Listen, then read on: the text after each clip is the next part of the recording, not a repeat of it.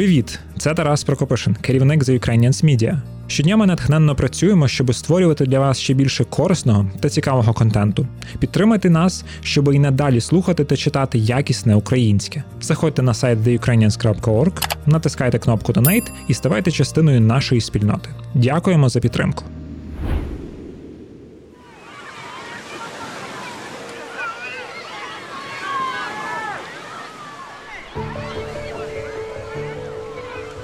Скоро стартує сезон відпусток, і так виглядає, що цього року вже є чималий вибір, куди податися на відпочинок за кордоном. Країни потрохи пом'якшують свої умови в'їзду. Тим часом українці обирають вигідні тури і цікаві напрямки.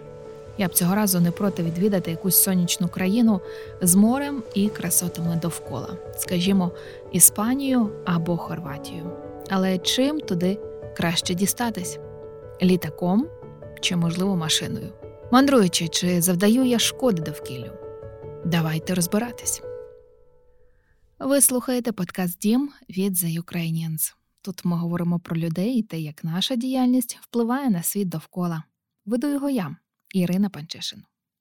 Цей подкаст The Ukrainians робить у партнерстві із Zero Waste Alliance Ukraine. Це об'єднання громадських організацій, які хочуть і змінюють систему поводження з відходами в Україні.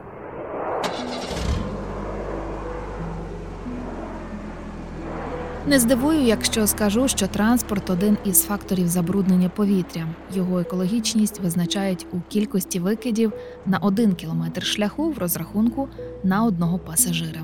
Для цього навіть є спеціальні калькулятори. На одному з таких я підрахувала, що полетіти у Хорватію зі столиці буде менш шкідливо, ніж поїхати машиною. Але, от, скажімо, до Одеси краще їхати машиною, якщо вірити калькулятору. Обрахунок зайняв мені менше хвилини. Достатньо обрати напрямки у полях, вказати тип подорожі, і вуаля! На екрані побачите кількість СО2, яку залишаєте по собі. В описі до цього епізоду залишу посилання на калькулятор. З цими ж авіаперельотами, якщо це короткі рейси, там тобто до години, е, вони спалюють дуже багато палива. Якщо це довгі рейси, ну відповідно там близько 10 годин, то найбільше палива спалюється на взльоті і посадці.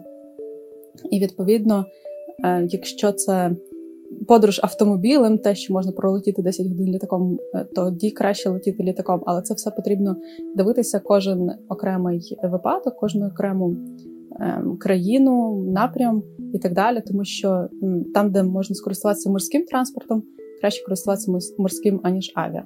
Ну тобто, це все дуже специфічно і потрібно розглядати на місцях, е, що краще використати. Каже екологиня Анна Сударікова.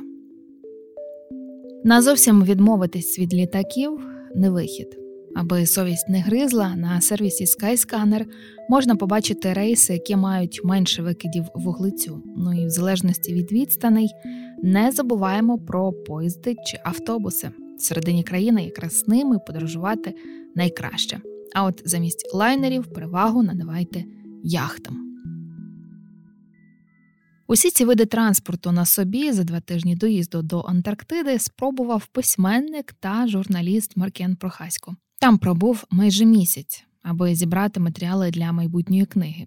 Каже, по-іншому до цього континенту не добратися. Втім, у своїх звиклих мандрах більше полюбляє користуватися потягами, а у містах ходити багато пішки. У мене якихось таких неекологічних подорожей, в принципі, не дуже було. Тобто, навіть таких класичних відпусток, що я там поїхав у готель, то в мене там, може, дві було в житті. Ну, Наприклад, е, якщо це десь близько в Європі, то я вже е, то я е, ну, стараюся, якщо по місту пересуватися, то максимально багато пересуватися пішки. Ну і звісно, деколи вже громадський транспорт, коли це або дуже втомлений, або далека відстань.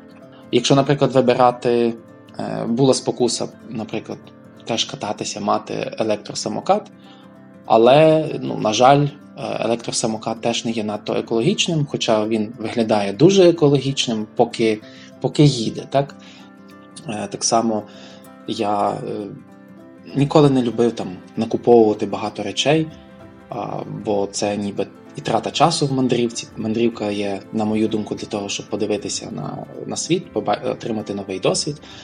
А вже потім теж почав думати про це теж раціонально з екологічної точки зору, що коли ти там, я не знаю, приїжджаєш кудись, накуповуєш речі, то, по-перше, це споживацтво, по-друге, це треба потім привезти. Наприклад, теж е, витратити більше місця в якомусь там автобусі чи де, щоб.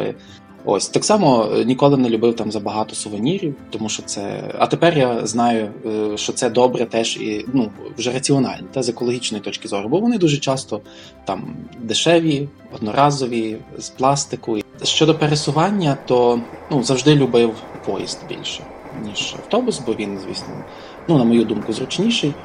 Е, І пізніше також дізнався, власне, що він один з найекологічніших, напевно, таких видів транспорту далекого сполучення. Е, Ну і з поїздами, наприклад, рідше затримки стаються, ніж з літаками, і багаж не губиться. Навіть якби мав, не знаю.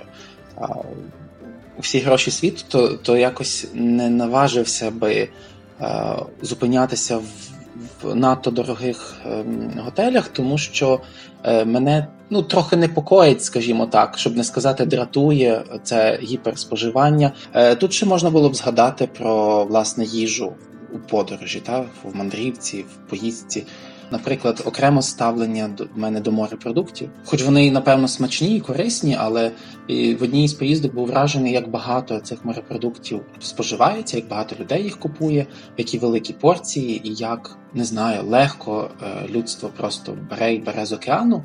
Ну, до споживання таких делікатесів, скажімо так, е, тобто не того, що необхідно людині з'їсти, щоб жити, а те, що є такою певною витребенькою, ставлюся з осторогою, що можливо там деколи можна попробувати щось, але не пере, е, ну, не перебільшувати, не перегинати палицю.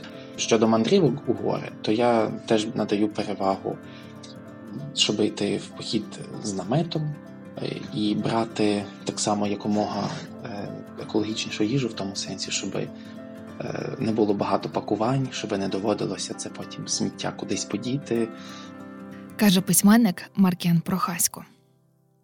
Тепер, коли розібрались із доїздом, спакуємо валізу чи рюкзак. Ну, хто з чим звик подорожувати.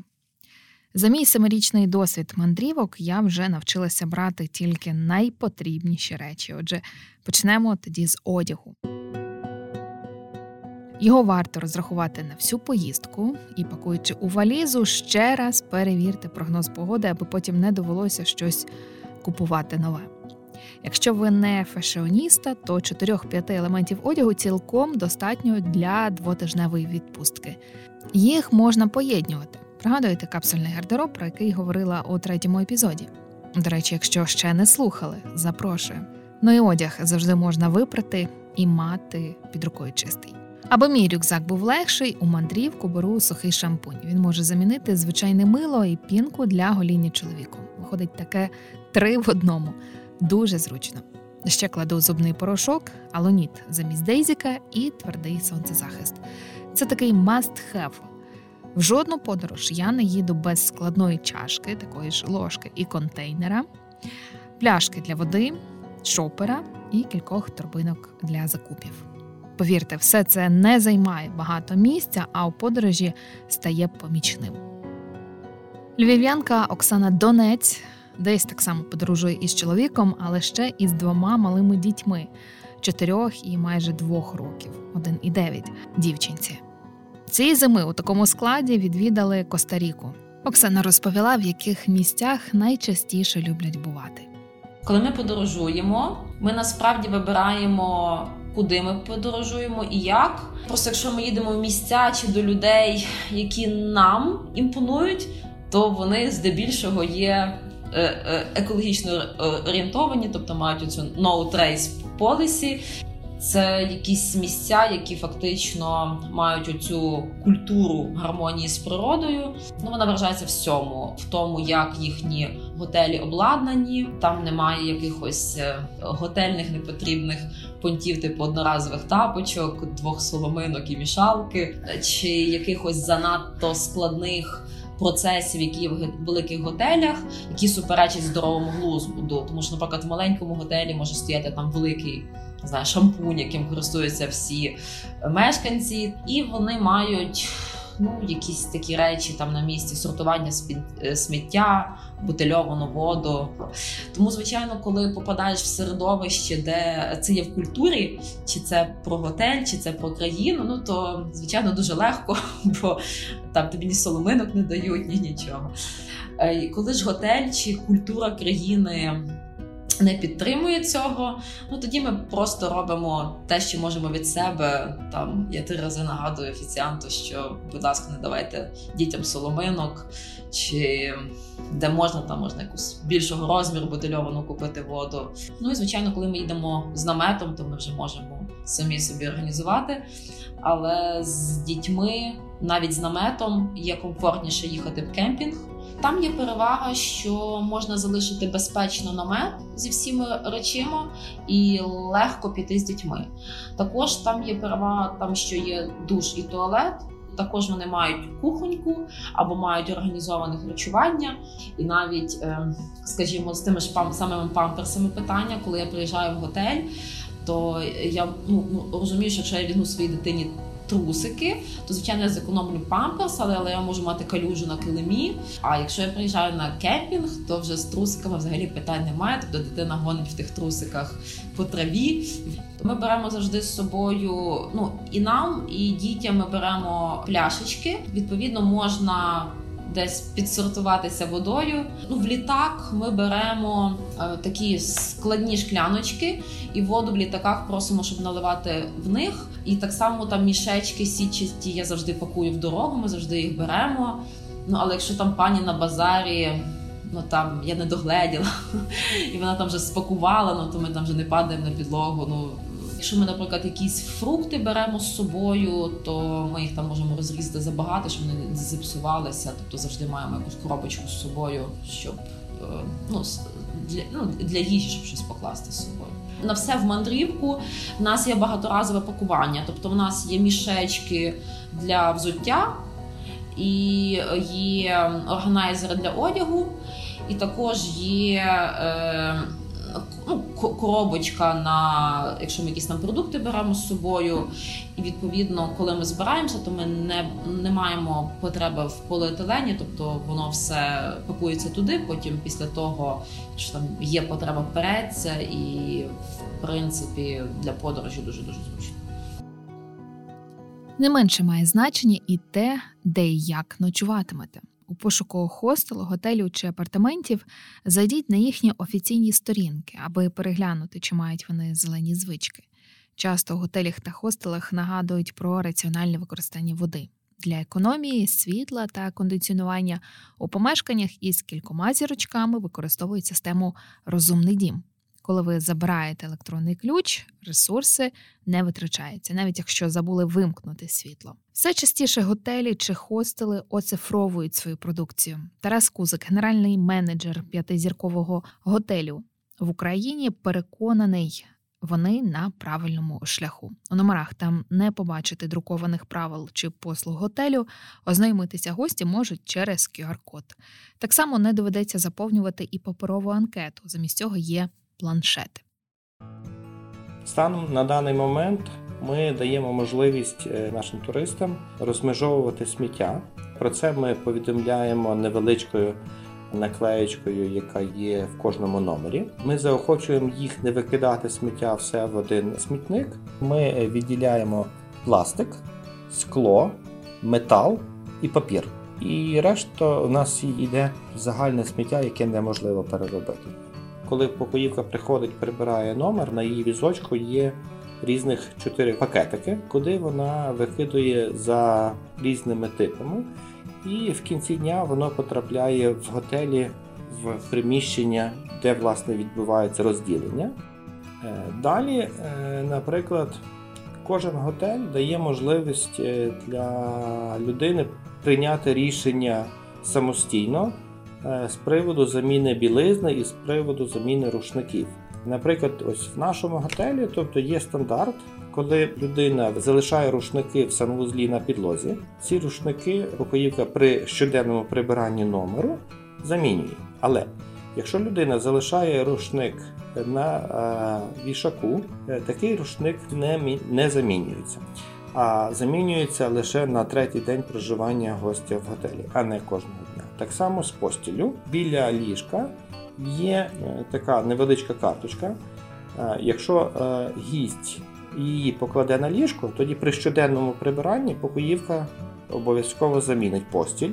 І це, власне, є ну, стандартом п'ятизіркового готелю. В хостелах, наприклад, ця ситуація вирішується ну, не, не, не так часто, але все одно тут є таке ознакування. Перш за все, тут ми економимо воду і економимо ресурси, які йдуть на прання.